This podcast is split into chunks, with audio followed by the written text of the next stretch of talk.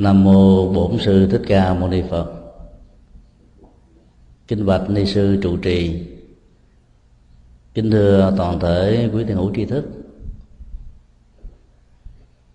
Năm ngoái vào ngày à, 6 tây tháng 6 2006 phần lớn các dân tộc trên thế giới kỹ ngày này, vì nghĩ rằng đó là cái ngày bất hạnh các cuộc hôn nhân thường tránh né cái ngày ba con số sáu. Vì à, nó có gốc rễ từ nền văn hóa của phương Tây, cụ thể là Thiên Chúa giáo.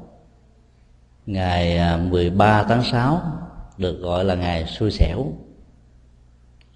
Các số nhà, các loại xe cộ, các à, số điện thoại và nói chung, những máy móc công dụng vật liệu mà có ờ, ba con số sáu đều bị người ta kỵ về sợ. Cái gốc rễ của con số nó thường gắn liền với văn hóa ở trong ờ, nhiều truyền thống tôn giáo khác nhau. Và mỗi một truyền thống tôn giáo nó có cách thức lý giải riêng về con số này. Ở trong Phật giáo thì con số 6 đó được tượng trưng cho hành động trọn vẹn.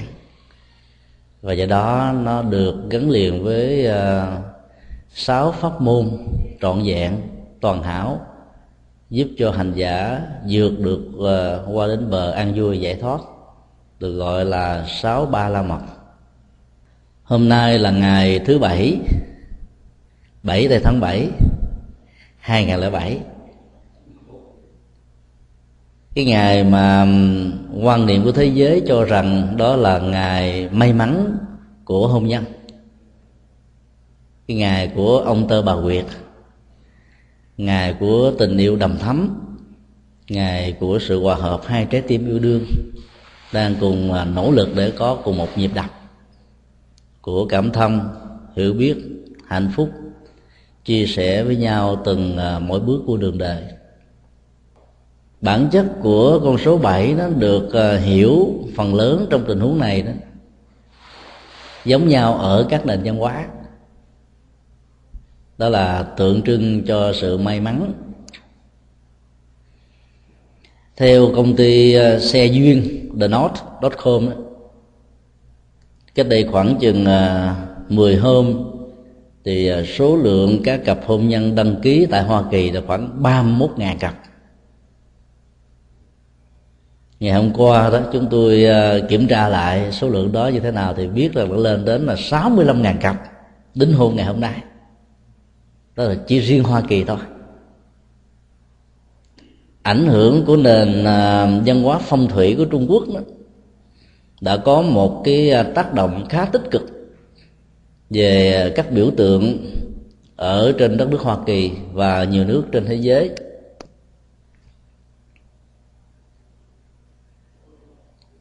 Ở trong uh, văn học và văn hóa của Trung Hoa con số 7 đó, được gọi là con số um, hội tụ và cùng nhau. Và nó được lý giải nếu hai trái tim yêu thương thông qua một cái khế ước hôn nhân như là một khế ước xã hội giữa hai con tim với sự chứng kiến của hai họ tộc hoặc là làm một cách đơn lẻ đó cần phải có một sự hòa hợp và nối kết với nhau nếu ờ, các nỗ lực nối kết đó đó, nó chỉ mang ờ, giá trị hình thức thì ờ, sự có mặt với nhau trong cuộc đời đó, nó dẫn đến tình trạng đồng sàng dị mộng. Nghĩa là đường ai lấy đi. Mỗi người mỗi khuynh hướng, mỗi cá tánh, mỗi cách ứng xử, và do đó không thể nào có được cái sự hòa hợp. Do vậy mà bản chất của các hôn nhân theo dạng này đó sẽ gặp rất nhiều sự trở ngại. Nền văn hóa của thế giới ngày nay xem ba con số 7 là tượng trưng cho sự may mắn, thành tựu trọn vẹn nhất. Cho nên à, họ đã đăng ký trước cả một năm. Người ta còn tính toán đông đo cái à, cái ngày số à, 7 này đó từ ba con trở thành sáu con, bảy con, mười con, hai chục con. Và ai cố gắng sắp xếp lễ hôn nhân của mình với nhiều con số bảy chừng nào đó thì họ quan niệm rằng hạnh phúc, may mắn, bền bỉ sẽ xe duyên với họ chừng đó. Chẳng hạn như họ sẽ tổ chức vào lúc 7 giờ sáng 7 phút, hoặc là 7 giờ tối 7 phút hay là cái tiệc cưới sẽ kéo dài từ 7 giờ sáng và kết thúc vào 7 giờ tối. Duy trì con số 7 còn đối với các nền văn hóa của uh, do thái giáo, thiên chúa giáo tinh lành, thì họ sẽ mời uh, bảy cặp cô dâu và chú rể uh, hỗ trợ.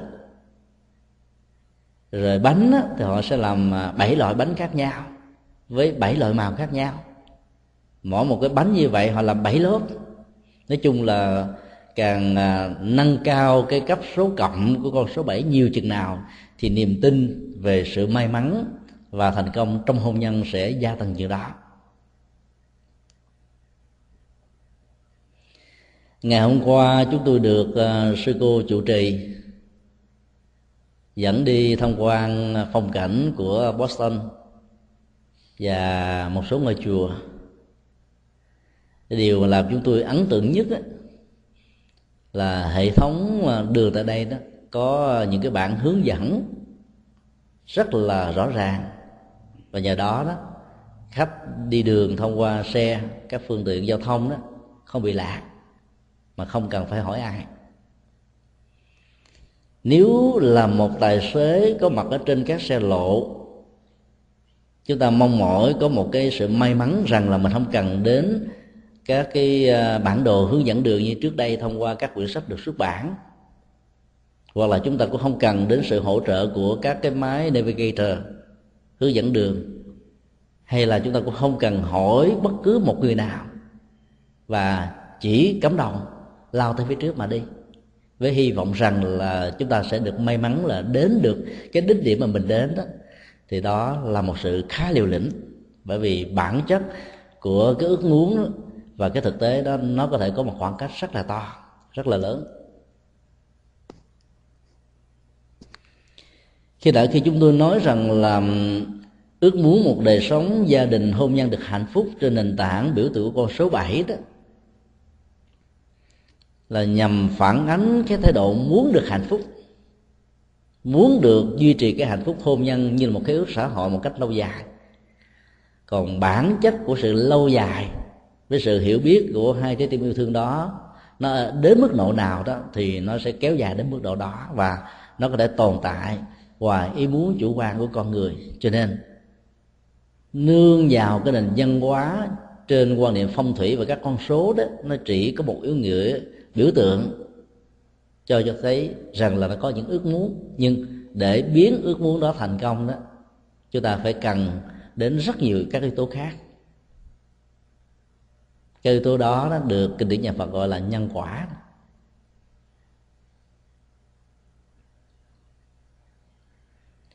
Các nhà tư tưởng không có thiện cảm về hôn nhân vì đã có thể thất bại trong hôn nhân nhiều lần hoặc là nỗ lực mà không có thành công. Cho nên thường à, đưa ra các quan niệm rất là không có ánh sáng về hôn nhân chẳng hạn như ờ, phát biểu rằng tình yêu đó là hoàng hôn của hôn nhân. Và hôn nhân á xin lỗi tình yêu á, là bình minh của hôn nhân. Và hôn nhân á, là hoàng hôn của tình yêu. Giữa tình yêu và hôn nhân nó ờ, có hai cái điểm. Một điểm là khởi đầu và một điểm là kết thúc. Vì có tình yêu cho nên hai trái tim yêu thương đó nỗ, nỗ lực nói kết với nhau thông qua một cô cuộc đính hôn. Nhưng khi đính hôn rồi đó thì cái tình yêu đó sẽ à, dần dà phai nhạt và mất đi các cái giá trị ban đầu của nó. Mặc dù một nhà thơ Việt Nam là Hồ Dến đã từng nói cái thuở ban đầu lưu luyến ấy nghìn năm hồ dậy mấy ai quên. Mà trên thực tế người ta quên rất nhanh quên rất lẹ và không mấy người trong chúng ta nhớ với những kỷ niệm đẹp với những hạnh phúc dồi dào, phong phú khi còn ở trong cái mối tình đậm đà và rất là có nhiều ấn tượng. Con số 7 nó có một cái điểm ờ, mẫu số chung giữa các nền văn hóa và tôn giáo thế giới. Người ta chỉ nói là có 7 kỳ quan thế giới chứ không nói là 8 hay là 6 gần đây người ta đã bầu chọn ra 7 kỳ quan mới và cũng duy trì con số đó. Đối với người à, mỹ gốc á, thì con số 7 nó liên hệ đến à, phương hướng. Và họ xem đông tây nam bắc trên dưới và trung tâm cộng lại trở thành một cái gì đó hội tụ bao gồm. Về đó cái nền văn hóa hiện chủ quốc Hoa Kỳ này dễ dàng tiếp thu cái con số 7 phong thủy của nền văn hóa Trung Hoa và nó nâng cái tầm quan trọng của biểu tượng này và làm cho người ta có cảm giác rằng nó là biểu tượng của sự may mắn ở trong hôn nhân. Cứ mỗi 100 năm như vậy chỉ có một ngày 7 tây tháng 7 và cái con số lẻ là số 7 đó, không có ngày thứ hai. Ở trong nền văn hóa của do thái giáo đó, thì ngày thứ bảy là ngày sa bát tức là ngày tinh thần và tâm linh của những người theo tôn giáo này. Thì chúa giáo khi um, phát sinh và um, làm mới cái nền văn hóa của do thái giáo đó, lại cho ngày chủ nhật mới là ngày quan trọng.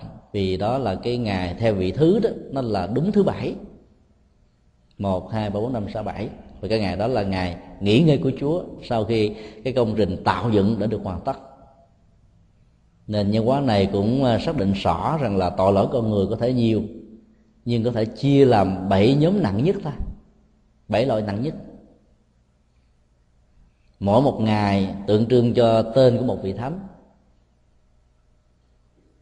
Và do đó đó, họ làm chỉ có bảy bí tích, chứ không có cái thứ tám, cái thứ chín.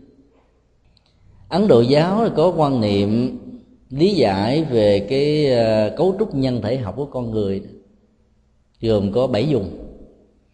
Mỗi một vùng như vậy tương ứng với một cái luân xa. Và mỗi luân xa vậy nó là cái trung tâm điểm quan trọng nhất cho cái phần à, nhân điện về sự phát quang của con người. Và nếu biết à, huấn luyện tập để cho bảy luân xa này được phát huy theo một nghệ thuật có lợi đó, thì sức khỏe, thể trí, thể chất tinh thần của con người sẽ ngày càng phát triển, ngày càng tốt, ngày càng cao. Sử dụng ờ, các luân xa như vừa nêu sẽ giúp cho con người sống lạc quan và hạnh phúc ở trong cuộc đời. Đức phật được mô tả trong kinh điển khi được sanh ra ở dưới cội cây vô u, đi bảy bước mỗi bước có một cái đó hoa sen đỡ nâng chân. Và ngài tuyên bố một câu rằng là trên trời dưới đất chỉ có ta là hơn hết. Chúng ta cần phải lý giải và hiểu cái nghĩa con số 7 này đó dưới góc độ biểu tượng và triết lý hơn là về nghĩa đen và chữ trắng. Thì trong nền văn hóa của ấn độ giáo mà đạo phật có mặt chịu ảnh hưởng một cách gián tiếp hay là trực tiếp, cũng đã sử dụng các dữ liệu văn hóa này để mô tả triết lý của nhà phật. Nếu bạch thoại là một loại ngôn ngữ mà người trung hoa sử dụng như là quốc ngữ để thống nhất về à, sự giao tế và quan hệ hành chánh, thì nó có nghĩa là loại ngôn ngữ nó hoạch toẹt nói không có ẩn ý nó đâu là người ta hiểu tới đó.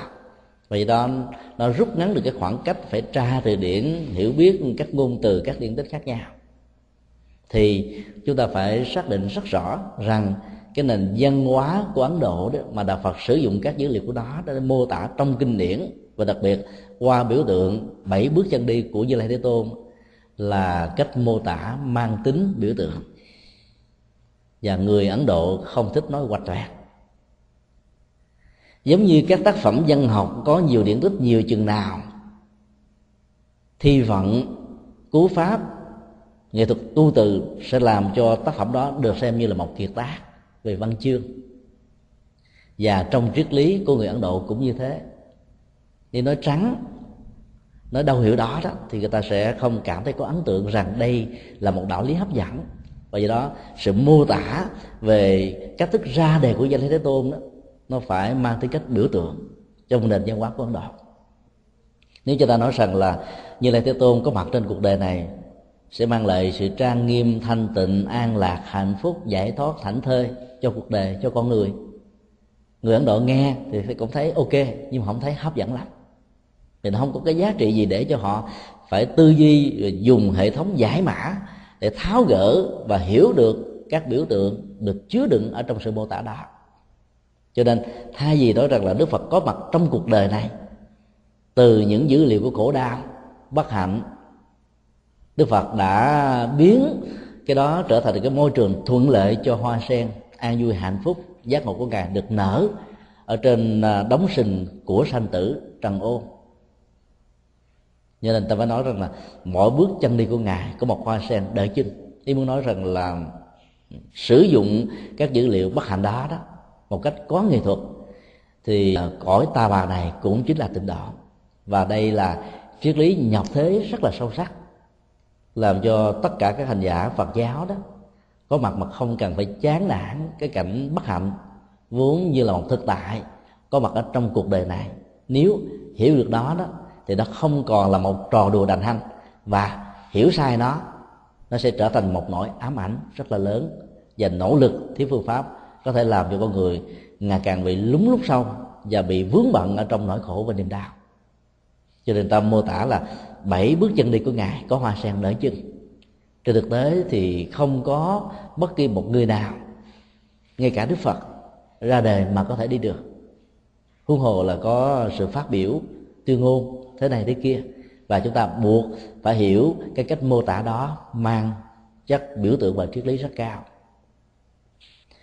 câu tuyên ngôn trong tình huống này được hiểu như là một cái sự quyết tâm cao độ. Dẫn đến một cái lý tưởng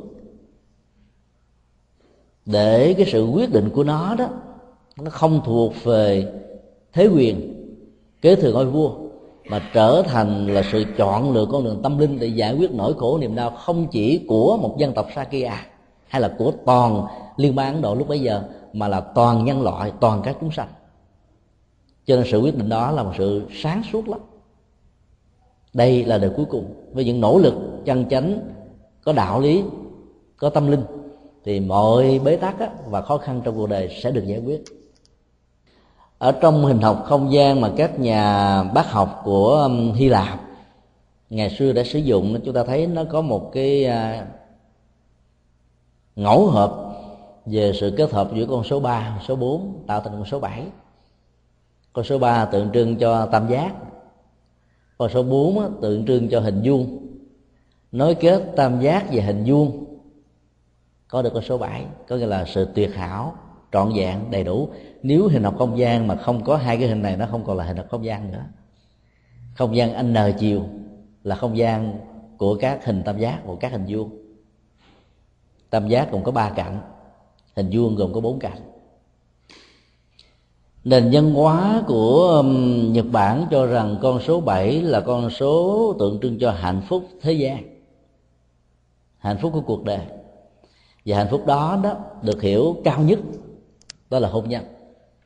Mặc dù trên thực tế có nhiều người không thấy cái tầm quan trọng của hôn nhân đối với đời sống của người tại gia và cho rằng gia tài, sự nghiệp, địa vị, chức tước mới chính là cái tiêu điểm quan trọng nhất. Nhưng trên thực tế đó cái mà người ta hướng về đầu tiên là hôn nhân đó. Và cũng vì cái tình yêu giới tính đó, cái điển nhà Phật xác quyết rằng nó đã trở thành như là cái điểm hội tụ và lực hút của sanh tử. Và đó là quỹ đạo của tiến trình tái sanh, làm cho các chủng loại có mặt, chạy theo nghiệp và trở thành kẻ thừa tự của những gì mà chúng ta đã tạo thông qua lời nói, ý nghĩ và việc làm ngày 7 tây tháng 7 năm nay cũng là cái ờ, lần thứ hai, năm thứ hai. Chính phủ của ờ, Tony Blair, của Anh làm lễ tưởng niệm cho 52 người chết ở tại London do cuộc khủng bố diễn ra cách đây hai năm. Nếu chúng ta so sánh đối chiếu với những cái sự kiện bất hạnh mà con người tưởng niệm thì chúng ta sẽ thấy rằng là con số 7 đó, nó mang ý nghĩa biểu tượng hơn là mô tả một sự thật. Rằng hệ cái gì gắn liền với số 7 cái đó tượng trưng cho sự may mắn, thành tựu và kéo gắn liền với hạnh phúc. Ngày hôm nay nếu chúng ta làm cái thống kê ờ, xã học về tai nạn giao thông đó, nó có thể còn cao hơn là những ngày thường. Là bởi vì ờ, người ta sẽ đổ xô ra ngoài đường, đi đến các cái tiệc à, cưới, tham dự. Và ở nhiều quốc gia thuộc về thế giới thứ ba đó, tiệc cưới nào cũng gắn liền với nhậu rượu của những người đàn ông. Và sau những cái buổi tiệc nhậu như thế đó, ẩu đả, đánh đập và dẫn đến cái chết là chuyện khó có thể tránh khỏi được lắm cho nên trong cái khái niệm, quan niệm như là hạnh phúc lớn nhất của hôn nhân, với à, biểu tượng của các con số 7 đó, chúng ta vẫn thấy sự đồng hành của nó đó, có những sự bất hạnh. Và do đó, từ góc độ và tầm nhìn của Phật giáo đó, chúng ta nên sử dụng ý niệm, biểu tượng này đó, như là nỗi niềm mong đợi của con người ở trong cuộc đời. Hơn là, nó là những sự thật. Bản chất của một ước muốn theo phật giáo đó nó như là một cái động năng đẩy và đưa chúng ta đến phía trước. Và cái lực đẩy đó nó, nó trở thành như là một trong những cái um, cái yêu cầu đầu tiên. Nếu thiếu nó chúng ta không có tiến xa và thành công được. Cái này được gọi trong 37 phẩm trợ đạo bằng một cái khái niệm rất hấp dẫn là dục như ý túc. Ước muốn một ước muốn chân chánh đó, nó sẽ tạo ra yếu tố của sự thành công và làm cho người nỗ lực nó được hài lòng là như ý túc. Tức là sự đầy đủ do mình hài lòng như ý trên nền tảng của những nỗ lực chân chánh phù hợp với đời sống đạo đức và đã gắn liền với các yếu tố của đời sống tâm linh. Cho nên bản chất của ước muốn không có gì là xấu. Nếu chúng ta biết sử dụng nó cho những mục tiêu tích cực ở trong cuộc đời do đó, tu theo phật giáo không phải là diệt dục, mà chỉ là chuyển hóa các dục vọng tiêu cực xấu thôi. Có lợi ích cho bản thân như hại cho ta nhân và cộng đồng. Còn các ước muốn, các quy vọng chân thành đó là cần phải phát huy. Và nhờ các quy vọng chân thành đó mà chúng ta thành tựu được ở trong cuộc đời này. Chỉ cần liên tưởng đến sự kiện mà như lai thế tôn um, khi quyết tâm ngồi 49 ngày liên tục dưới cội bồ đề. Lời phát nguyện của ngài là một ước muốn rất chân thành. Nếu không thành tựu được đạo quả giác ngộ giải thoát, thì dầu cho thịt nát xương tan vẫn không rời khỏi nơi này. Cái tính cách quyết tâm đó đó nó là một điểm hội tụ của những nguyện ước chân thành. Và sử dụng một cách có nghệ thuật các nguyện ước đó, chúng ta sẽ có thể đạt được sự thành công. Nguyện ước của cái ngày à, đính hôn thế kỷ 21 thứ bảy 7 tháng 7 2007 đó, là làm thế nào để cho các cuộc hôn nhân được bền bỉ trong hạnh phúc? Cho ta giữ lại yếu tố này. Còn các quan niệm mê tín thông thường chỉ dựa trên con số mà không có chuẩn bị về đời sống tinh thần, về tri thức về đạo đức và các nỗ lực tranh cái đánh khác đó, thì giàu cho chúng ta biết sử dụng các bài toán cấp số cộng và cấp số nhân của con số 7 như vừa nêu. Bảy chàng rể phụ, bảy cô dâu phụ, bảy loại bánh, bảy loại bông trái, bảy loại màu sắc. Tổ chức lễ cưới vào lúc 7 giờ 7 phút buổi sáng là 7 giờ 7 phút buổi tối. Trong cái ngày này, và nhất là trong tiếng việt thì cái ngày này còn gọi là ngày thứ bảy nữa, thì nó vẫn không có giá trị gì. Mà ngược lại, nó có thể để lại rất nhiều sự tiếc nuối trong sự thất bại. Mong mỏi mà không thành tựu, làm cho con người bị thất vọng, và nỗi thất vọng đó là một nỗi khổ niềm đau. Cầu bác rất khổ. Ước nguyện về một đời sống hôn nhân à, hạnh phúc và bền vững, ai cũng có, đối với người tại gia nhưng không mấy ai thành công. Thống kê cái đây một từ, chúng tôi à, được xem qua thì biết rằng là Hoa Kỳ đã có cái tỷ lệ ly dị lớn nhất thế giới. 49 phẩy năm phần trăm. Có nghĩa là cứ trung bình à, hai cặp hôn nhân là có một cặp ly dị.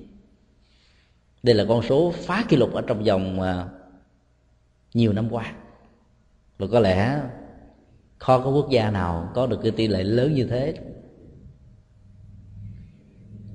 Người ta có nhiều lý giải về à, các nguyên do dẫn đến sự ly dị. Một trong những lý giải đó cho thấy rằng là hoa kỳ là quốc gia tự do nhất. Nhưng trên thực tế có nhiều cái tự do nhưng không tự do. Và có nhiều cái tự do cá nhân đó, nó làm cho cái tôi của con người đó được à, nhân rộng, lớn mạnh, bành trướng và trở thành như là các à, rào kẽm gai, biển chai dao lam búa kìm cưa, đục, giáo, mát bơm đạn, thành trì. Cho nên à, phát triển cái tự do cá nhân theo tình hướng vừa điêu đó thì cái tôi nó trở thành như là một thách đố đối với hạnh phúc trong tất cả các mối quan hệ đặc biệt là quan hệ của hôn nhân. Khi mà hai cái tôi của vợ và chồng đụng nhau thì sẽ có một cái bị vỡ và cái còn lại là bị thương tật và do đó, cái nền văn hóa tự do tuyệt đối của hoa kỳ, như là cái tiêu điểm hướng đến tự do của thế giới phương tây và các nước châu á, nói chung là thế giới của những nước thứ ba, thế giới thứ ba nó đã trở thành như là một sự hụt hẫng rất là lớn về phương diện hôn nhân và hạnh phúc gia đình. Vì tự do quá, cho nên phần lớn các người nữ tại đây, những bà vợ, khi không thấy được các yếu tố làm hài lòng trong hôn nhân hạnh phúc là họ đương đơn và trở thành là một gia đình ly dị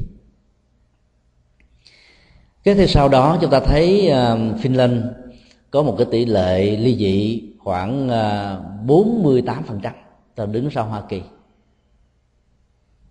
Đan Mạch từ 44% Liên Xô 43% Anh Quốc 42,5% Pháp 38% Canada 37% Nhật 1,9% Tức là 1,5 và Ấn Độ là 1,1% Ấn Độ được xem là quốc gia có tỷ lệ ly dị thấp nhất trên thế giới.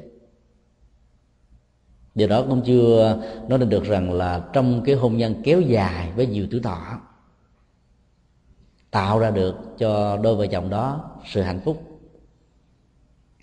Chúng ta thử làm một cái so sánh nhỏ về um, các cặp hôn nhân ở hoa kỳ và tại ấn độ. Cứ vào ngày thứ bảy và chủ nhật, ở trên toàn quốc gia của ấn độ đó, có khoảng là vài trăm cái tờ nhật báo bằng tiếng anh và các ngôn ngữ địa phương. Và trong đó nó có khoảng từ 8 trang cho đến 32 trang quảng cáo về hôn nhân dưới sự sắp đặt của cha mẹ trong đó nêu rõ rất nhiều những cái tiêu chuẩn. Ví dụ, bên đàn trai muốn tìm một cô dâu xứng đáng cho đứa con trai của mình. Họ ghi rất rõ, con trai của tôi bao nhiêu tuổi, vóc dáng, chiều cao, vai trò, vị trí xã hội, giai cấp. Học gì? Đẹp trai hay không đẹp trai? Lương bổng bao nhiêu? Cần tìm một cô dâu đáp ứng được những tiêu chuẩn a, b, c, d. Thuộc giai cấp gì? Chiều cao, vóc dáng. Ai? Đáp ứng được các yêu cầu đó đó thì hãy nộp cái sơ yếu lý lịch và một cái ờ, cái cái um, bói toán về uh, tuổi tác đó. là tử vi đính kèm thêm hai tấm hình một tấm hình chân dung và một tấm hình toàn thân gỡ về hộp thư hoặc là số nhà với địa chỉ abc nào đó bên đàn trai sẽ dựa vào các đương đơn này mà chọn lựa người và thích hợp. Vậy do đó họ đi đến các nhà tiên tri, các nhà phong thủy, các nhà tử vi lỗi lạc nhất của truyền thống này để nối kết xem năm tháng ngày giờ của hai bên có thích hợp để trở thành vợ và chồng của nhau một cách lâu dài hay không. Ở thế kỷ 21 này mà bây giờ đó, người ta vẫn còn chạy theo sự ấp sắp đặt của cha mẹ, đặt đâu ngoài đó thôi. Ấy thế mà họ vẫn có được cái bền bỉ, và bền bỉ nhiều nhất trên thế giới về hôn nhân. Đây là một điều làm cho chúng ta cần phải suy nghĩ. Người ấn độ không thích yêu những người mà mình thích, mà thích được cha mẹ đặt để thôi. Kể từ khi hồi giáo và anh giáo có mặt tại ấn độ đó, thì cái quan niệm hôn nhân này đã bắt đầu được thay đổi đôi chút nó vẫn không ảnh hưởng đến cái cái cái văn hóa hôn nhân ở quốc gia này. Dù thuộc về tôn giáo nào, cái quan niệm văn hóa đó nó vẫn là một cái à, sức đè mạnh rất là lớn. Và con người luôn luôn quan hỷ hoặc bắt buộc phải chấp nhận những gì mà cha mẹ họ muốn. Nghĩa là họ cưới một người mà cha họ muốn hơn là chính bản thân ước muốn của họ về người đó. Ấy thế mà họ vẫn có thể sống với nhau hạnh phúc và sống rất thọ ở trong mối hôn nhân. Và bởi vì họ thấy rất rõ rằng là khi họ đến với nhau như là những người bạn, trở về làm vợ và chồng với nhau rồi mà vẫn còn xem nhau là những người bạn. Quan niệm hôn nhân đó là một điều rất là ấn tượng tính cách, cái tình yêu ở trong quan hệ như là những người bạn với nhau đó, nó có gốc rễ từ nền văn hóa của phật giáo. Chúng ta vẫn còn nhớ là ở trong ờ, bài kinh đức phật giảng cho cô dâu của cư sĩ cấp cô độc. Vì cô dâu này rất là ngỗ nghịch và không có hiếu thảo với cha mẹ chồng. Cấp cô độc buồn lắm. Nhân cơ hội đức phật đến ờ, nhận ờ, phẩm vật cúng dường tại nhà của ông ông đã nói nhỏ xin như lai thế tôn hãy dành cho con chút ít thời gian giáo dục cho con dâu của con trở thành đứa con dâu lý tưởng ở trong nhà và nhờ đó cả gia đình của chúng con được hạnh phúc. Như lai đã giảng một bài kinh rất ngắn và rất ấn tượng nói về bảy loại hình vợ và trên cơ sở đó, đó cho chúng ta đối chiếu về bảy loại hình chồng. Loại hình thứ tư được xem là lý tưởng nhất là người vợ như là bạn đồng hành của người chồng. Cách đây 26 thế kỷ mà Như Lai Thế Tôn đã dạy về cái quan niệm hôn nhân như là bạn đồng hành. Chúng ta thấy rằng là cái tính cách à, của sự yêu cầu về quyền lợi Được đó, Nó trở thành là một cái gì đó được giảm ở một mức độ tối đa trong hôn nhân, ai nghĩ đến cái sự nhận nhiều hơn sự cho đó thì sự đổ vào của nó nó đã bắt đầu ngay từ cách thức đặt vấn đề. Vì hôn nhân đó là hôn nhân trên nền tảng của kinh tế và vai trò, vị trí, xã hội của người đó đó cũng là để phục vụ cho quyền lợi kinh tế thôi. Và nó đã trở thành như là một trong những nguyên nhân dẫn đến sự ly dị rất lớn ở xã hội phương tây. Nếu cái nền tảng của đời sống kinh tế đó không còn được đứng vững xem người chồng của mình như là một người bạn đồng hành đó. Thì chúng ta không chỉ quý người đó như là một người bạn thân người tâm giao người tri kỷ mà chúng ta còn thấy rằng là các giá trị trách nhiệm giữa hai bên đó, bình đẳng với nhau. Cho nên nó hoàn toàn phù hợp với đạo lý và học thuyết bình đẳng và giới tính mà cái cuộc cách mạng của pháp đã trở thành như là một cái nỗi hãnh diện nhất của dân tộc này. Và nhờ đó thế giới phương tây đã nói theo đó tạo ra các cái quyền bình đẳng của nữ giới so với nam giới. Nhưng đến lúc sự bình đẳng đó nó, nó đi quá đà. Ở chỗ đó thay vì là hiểu rằng là cái vai trò vị trí xã hội đó bên có thể có những cơ hội ngang với nhau thì một số người trong thế giới phương tây nhất là người nữ đó có khuynh hướng là đánh đồng mình như là nam giới đó. Cho nên họ đã dấn thân vào các cái loại à, thể thao mà nó phần lớn thích hợp với giới tính của người nam. Nhiều người nữ đã trở thành các à, nữ võ sĩ đô giặc, nữ, nữ võ sĩ à, wrestler hạng nặng và mất đi cái sự mềm mại dịu dàng thư thái của người nữ. Và do đó cái tính cách à, đánh đồng nó đã vượt ra khỏi cái yếu tố bình đẳng. Như là bình đẳng là sử dụng các cái dữ liệu giới tính vốn có của mình để khẳng định được sự đóng góp của mình trong xã hội và cộng đồng như là một cái thế mạnh. Hơn là mình đánh đồng những gì mình chưa có với thế giới của người đàn ông. Và để cho người ta thấy rằng là bên đàn ông vai u thịt bắp thì người nữ cũng có được những sự tương đồng như vậy.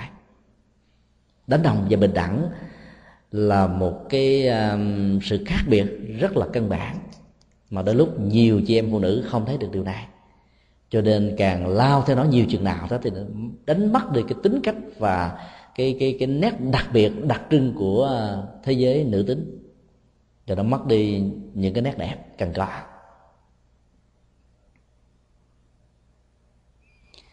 Khi vợ và chồng xem như à, là những người bạn được với nhau đó, thì chúng ta sẽ không đòi hỏi các quyền lợi các cái đặc quyền. Và người chồng đó sẽ không còn có thói quen ứng xử với người vợ như là một quan tòa. Buộc vợ và các con phải nghe. Cách đây khá lâu chúng tôi có xem một cái thống kê xã hội học về hôn nhân ở hoa kỳ.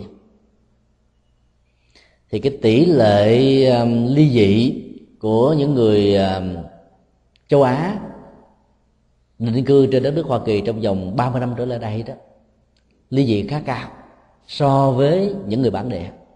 Là bởi vì phần lớn những người di dân ở các uh, quốc gia châu Á đó có một cái quan niệm về nam trọng nữ kinh và ứng xử nhập cả nguyên si cái nền văn hóa khi mình còn ở quốc gia của mình.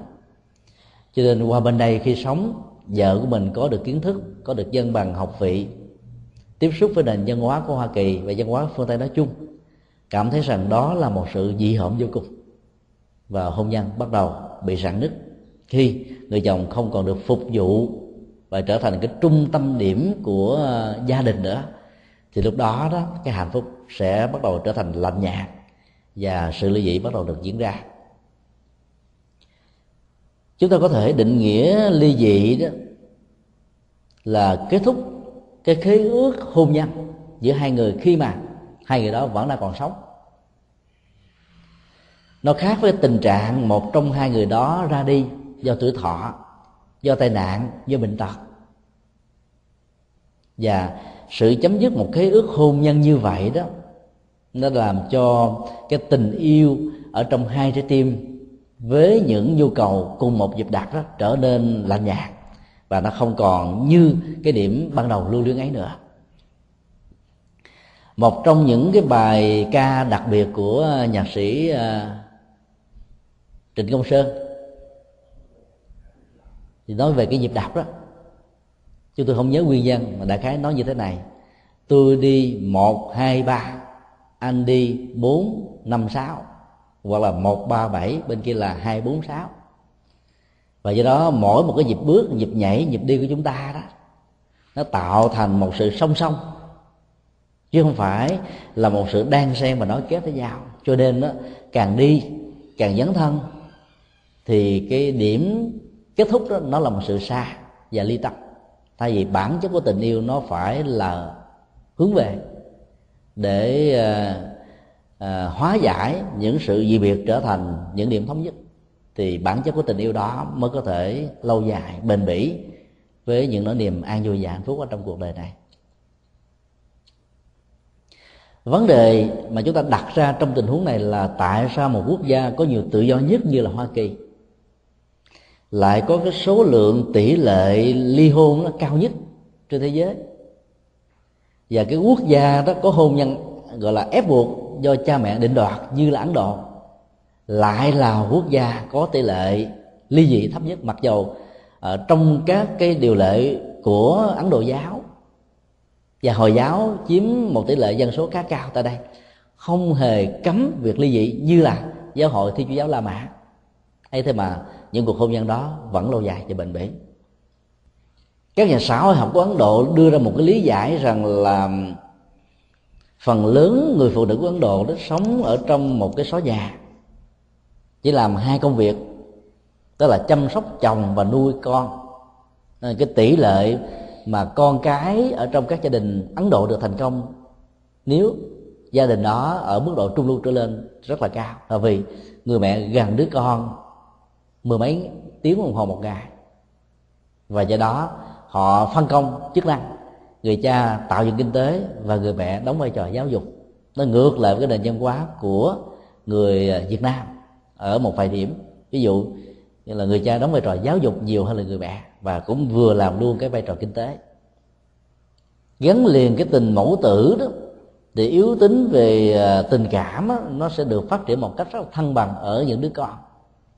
Và gia đình phát triển trong tình hướng như vậy nó sẽ dẫn đến à, sự bền bỉ và hạnh phúc rất là lâu dài. Một lý do khác đó, vì cái yếu yếu tố về kinh tế bị lệ thuộc vào chồng. Cho nên giàu có phải sống trong một hoàn cảnh bi đát và mất bình đẳng đó, nhiều người nữ đã trở thành như là một thói quen chấp nhận và không hề có một sự lựa chọn nào khác. Cho nên nó dẫn đến à, yếu tố của sự bền bỉ. Nhưng làm thế nào để chúng ta lý giải được đất nước tích lan? Vốn là một uh, uh, tôn về một quốc gia có đạo phật là quốc giáo không hề có những áp đặt như là đất nước của uh, ấn độ mà vẫn có tỷ lệ ly dị đứng thứ gì thấp nhất. Cho nên chúng ta thấy yếu tính đồng hành với vợ và chồng theo quan niệm loại vợ thứ tư và loại chồng thứ tư được nêu ở trong kinh tăng chi, trở thành là một trong những dữ liệu mà chúng ta cần phải tham khảo.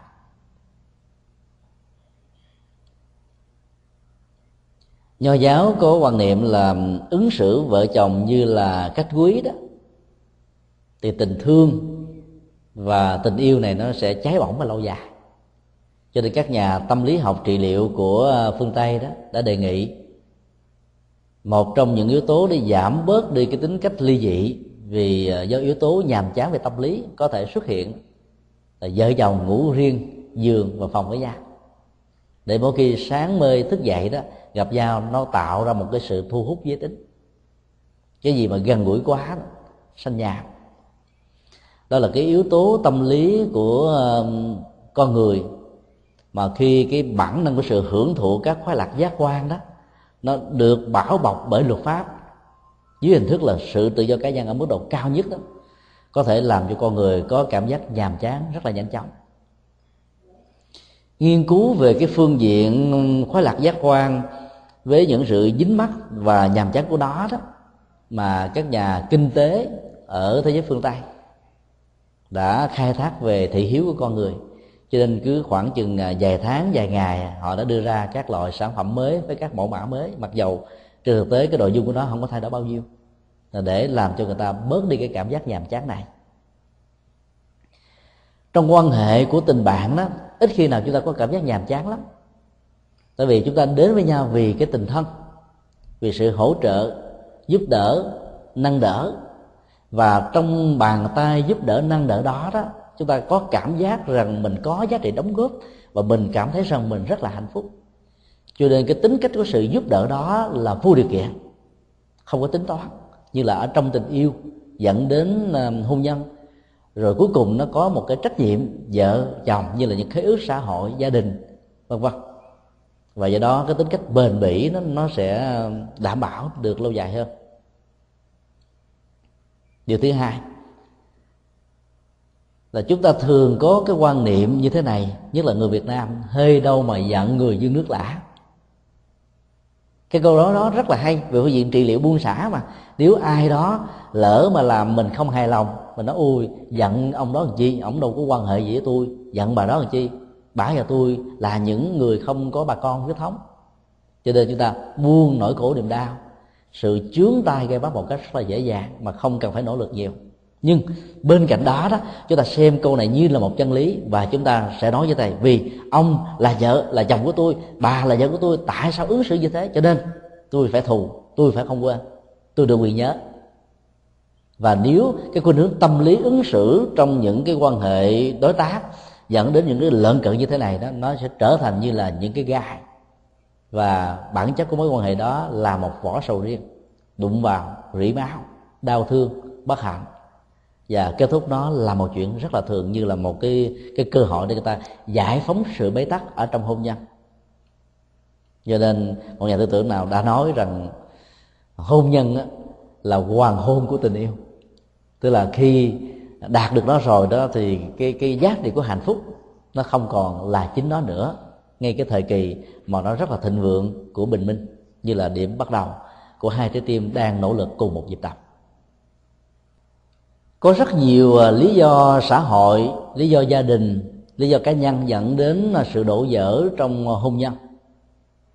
Mà nếu như chúng ta không quan tâm để ý đến những điều này đó, thì dầu cho chúng ta có tổ chức các lễ đính hôn cho con trai, con gái, cháu của mình đó, vào những ngày hàng loạt các câu số 7 nếu có thể có vào năm 7777 ví dụ vậy.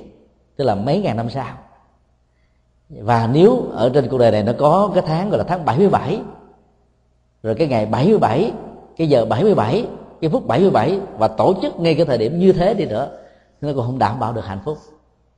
Cho nên cách lý giải của đức phật đó, về mọi thứ trong cuộc đời giàu là khổ đau hay là hạnh phúc đều có các nguyên nhân và duyên gần hay là xa, trực tiếp hay là gián tiếp, mình hay là người, hoặc là bao gồm tất cả các yếu tính này. Học thuyết tứ diệu đế mà đức phật à, khám phá và cống hiến cho nhân loại đó, gồm có hai giai trình của nhân quả. Lớp nhân quả đầu tiên là nhân quả về hạnh phúc và khổ đau của cuộc đời và ngài đã dạy chúng ta một cái bản lãnh nhìn thẳng vào các cái ờ, gút mắt, các cái nội kết, các khó khăn nhất mà con người có thể phát phải. Và nâng nó lên tầm quan trọng nhất là khổ.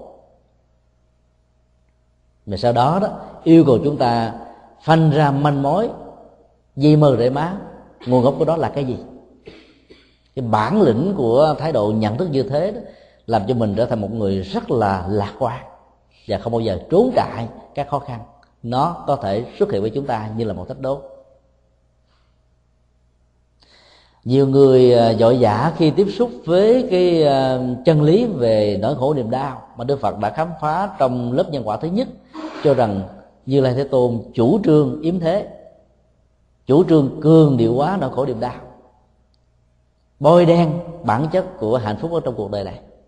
Hiểu như vậy là hiểu đức phật mới một phần tư thôi trong khi đó, chân lý mà đức phật phát hiện ở trong tứ diệu đế đó, nó gồm có bốn bốn bước là bản chất của những bất hạnh, gốc rễ của đó bản chất của hạnh phúc khi giải phóng được bất hạnh, và con đường đạt được đó chúng ta thấy cái cái lớp nhân quả thứ hai là cái cách thức giải quyết vấn đề. Bám víu vào à, cái lớp thứ nhất, bỏ ba lớp còn lại là chúng ta đánh mất đi cái cơ hội trở thành người hạnh phúc phê bình chỉ trích đạo lý đó, cho những nó phản ánh rằng là chúng ta không hiểu được đạo lý đạo Phật dạy, mà còn cho thấy chúng ta đã trở thành nạn nhân của quan niệm sai lầm.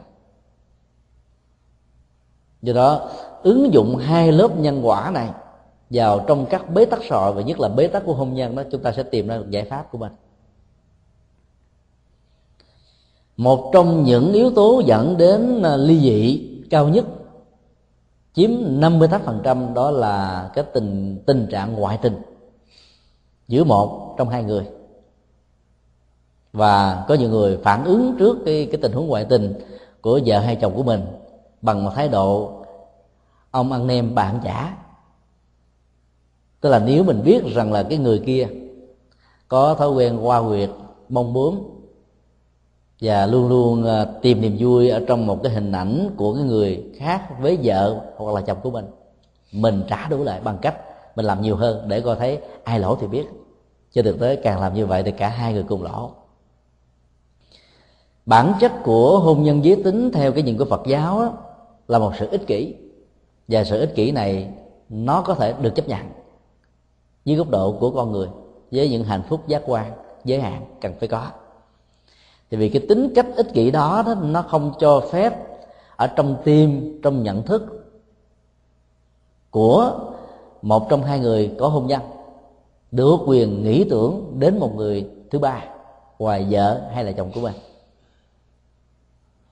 Trong tình yêu mà không có sự ích kỷ này đó thì nó không thể nào bền bỉ được vì nó không có yếu tố của sự thương yêu nhau đắm đuối và cho nên bản chất của cái sự ghen tuông đó, nó trở thành như là là một yếu tính, giống như bóng không rời khỏi thịt và nó gần gũi với tình yêu.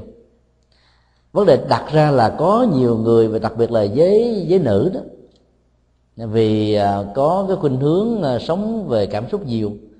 Cho nên khi con ghen xuất hiện đó, thì nó làm cho cái mối quan hệ của vợ chồng nó trở nên bị thách đố rất là lớn. Thương vợ, thương chồng với những nỗi ghen và không biết cách thể hiện đó, thì nỗi ghen đó trở thành một sự đe dọa. Thì bởi vì cái cơn tam mình lục tặc xuất hiện làm cho cái người được thương, người bị hiểu lầm, hoặc là cái người có thói quen qua huyệt đó, cảm thấy ngột ngạt khó thở và cố tình đi tìm kiếm một cái bóng hồng mới. Như vậy là chúng ta đã vô tình đẩy đưa người chồng của mình và chúng ta cúng dường không đốt nhang cho kẻ tình địch của mình đó là một sự tổn thất.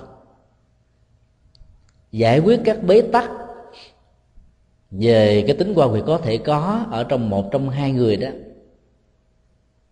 chúng ta phải tạo cơ hội cho người đó quay về. Và đến lúc đó, đừng cường điệu hóa và nhân rộng cái nỗi đau mà vốn nó đã từng diễn ra trong quá khứ và bây giờ người kia có thể đang hối hận và không muốn tái diễn lần thứ hai chúng tôi có quen một cặp vợ ờ, vợ chồng ở Melbourne, Úc Châu. Vào tháng năm 2006 vừa qua, chúng tôi đến và người chồng đã đến khóc một cách sướt mướt và cho biết rằng là cái hôn nhân sau 10 năm của họ đã đến hồi kết thúc. Nguyên do chính yếu là người vợ quá ghen. Cái ghen tuông đó làm cho người vợ không thể nào chấp nhận được cái ờ, sai sót của anh anh thừa nhận rằng là anh ở trong một cái à, nỗi đau lớn ở trong cuộc đời.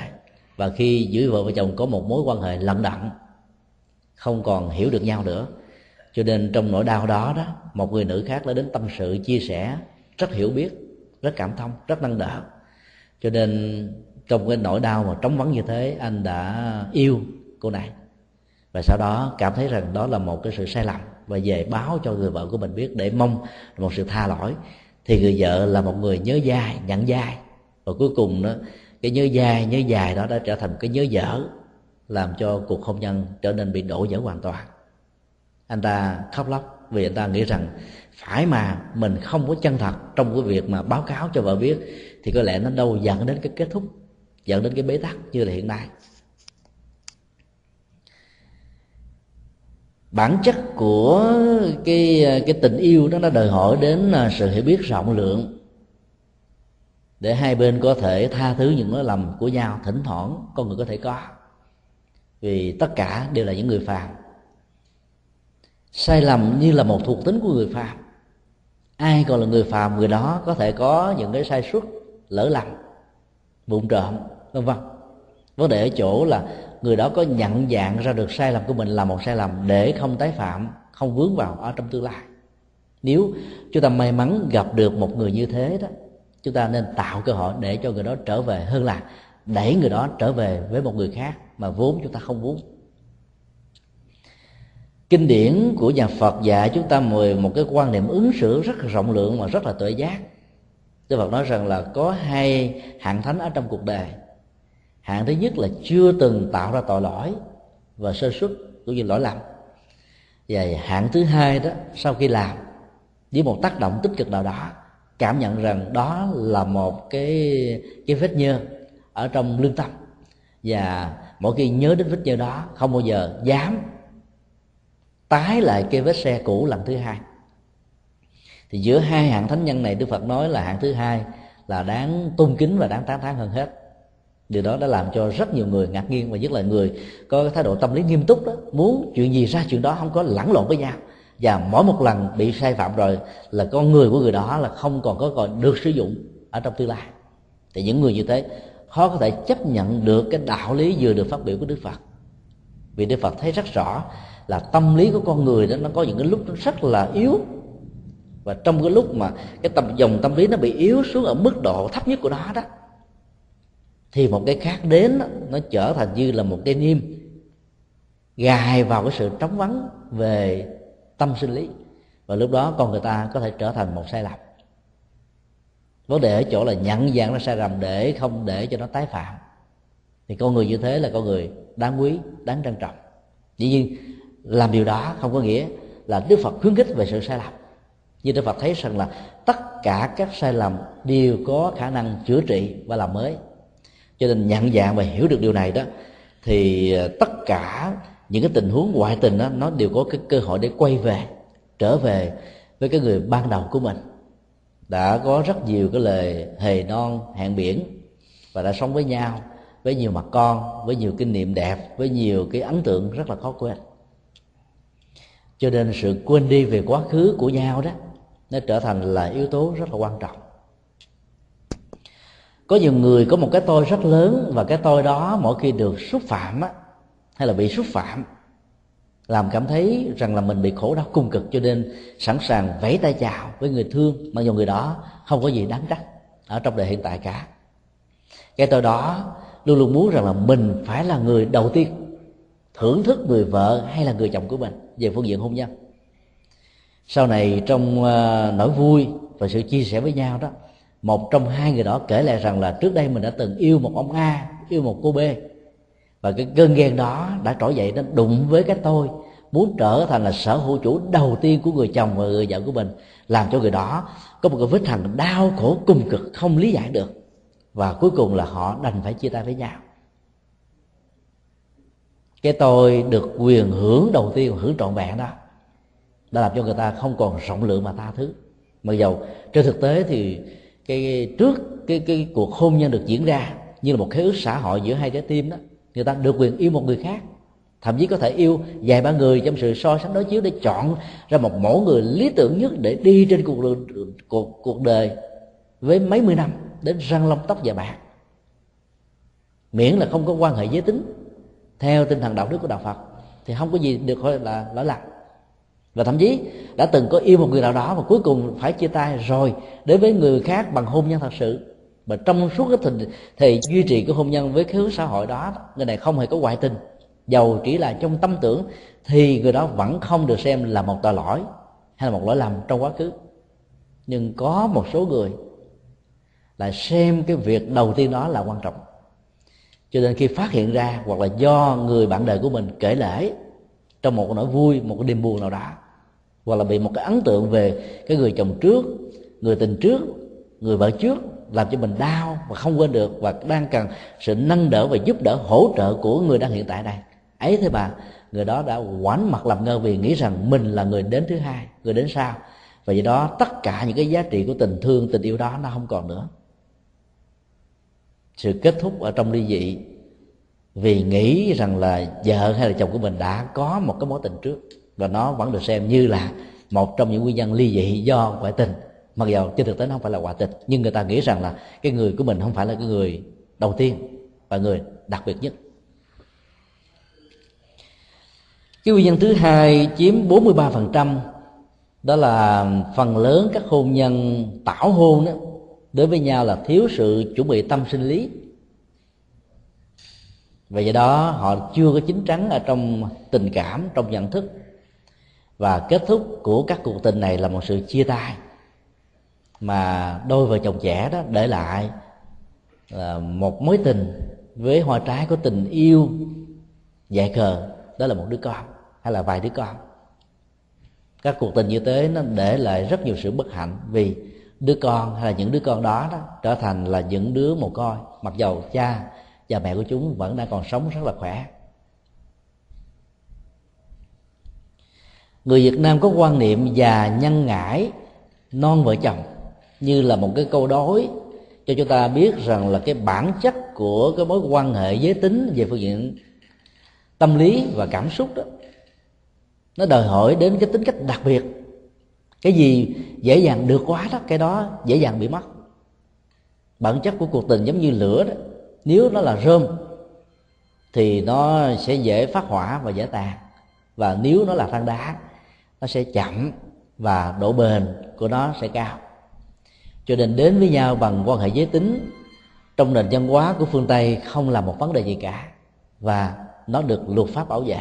Nhưng nó trở thành là một trong những cái đoạn kỳ của hôn nhân. Tình yêu và hôn nhân trong mối quan hệ giới tính diễn ra trước khi cái khế xã hội về hôn nhân này được thiết lập đó nó sẽ không tạo đến một cái sự bền bỉ vì hai bên không còn cảm thấy rằng là nó có một cái sự gì quý trọng hoặc là một cái gì đó mà con người ta chưa đạt được và người ta cần phải nỗ lực để hướng về, để vươn đến. Cho nên nó dẫn đến một cái kết thúc mà cả hai, mỗi khi nhớ lại, đều cảm thấy rằng là mình chưa có một sự chuẩn bị đầy đủ.